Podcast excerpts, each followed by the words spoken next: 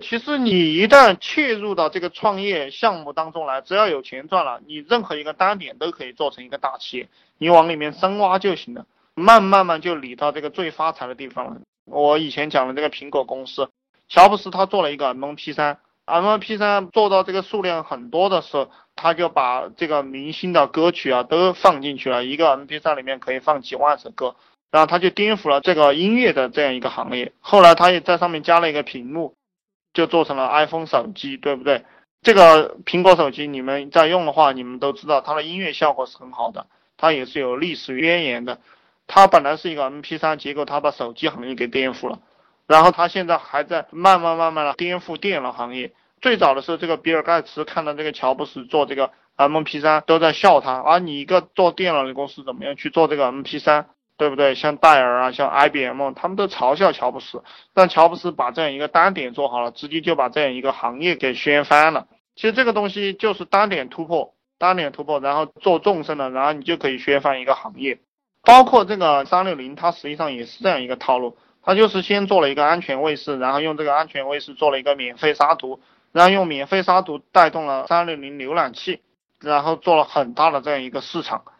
还有那个猎豹，猎豹我不知道你们知不知道，它是在国外市场去把它这个公司做上来的，现在也是四五十亿美金了吧？它就是开始做了一个清理软件，清理手机里面的这些垃圾东西，然后这个产品做了很强大的时候，它就带了它的浏览器出来。所以其实你像我现在做了这样一个创业指导吧，或者创业培训，当我纵深的花个两三年功夫，然后弄一帮人在互联网上打出一定的名气过后。我可以做咨询，也可以做投资，我可以把整个行业给掀翻掉，就是这个样子的。然后各位兄弟们，你们去找你们身上的一个点，一个点，然后切入到互联网这个行当来，然后只要你不断的去深挖，然后你可以掀翻一个行业。这个是一个经典的套路，是一个经典的套路，你们都可以去用。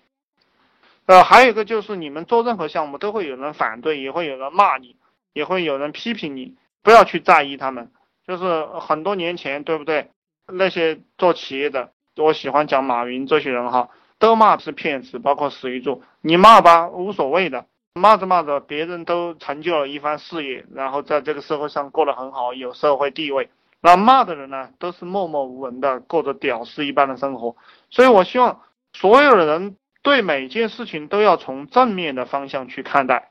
你就是把你的心思花到市场上去，做好市场。服务好给你金钱的人，就像我们开一个微博一样，很多人会骂你，其实骂你的人是极个别啊，你的粉丝是很多的，比如说支持我的人也很多啊，但也有人来骂我。那如果我是对这些骂我的人是直接拉黑哈，因为我要关注支持我的那些人，我要把我的精力拿去帮助我的那些人，所以我希望你们做项目的时候也要采取这样一种方法，一定不要。去关注反对你的人，我们人的精力都是有限的，不要去跟白痴讲什么理论。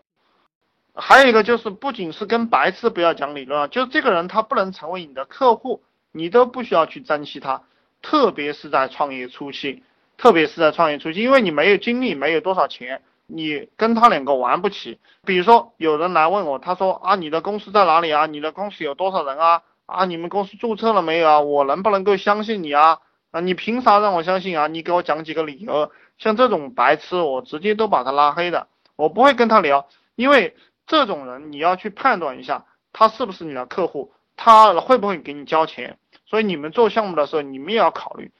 当你把这些非客户筛完了过后，就是让他滚蛋过后，你有这个判断力过后，剩下的都是会给你交钱，都会成为你的客户的人。所以说这个就叫战略点，这个就叫战略。老板一定要去思考战略，不要去思考战术。就是你的战术再优秀，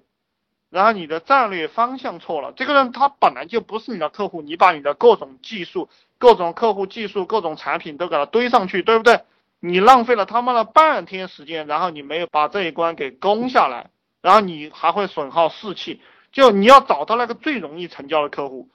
找到那个最容易成交的客户，然后直接成交。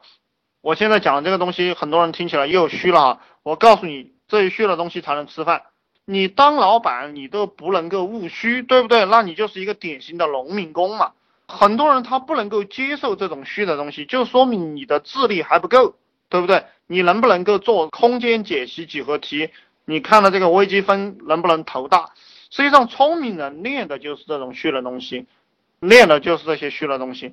如果不经常练习的话，你根本就读不懂哲学，也根本就读不懂兵法。我觉得，如果一个老板啊，他读不懂兵法，读不懂哲学，他也就没戏了，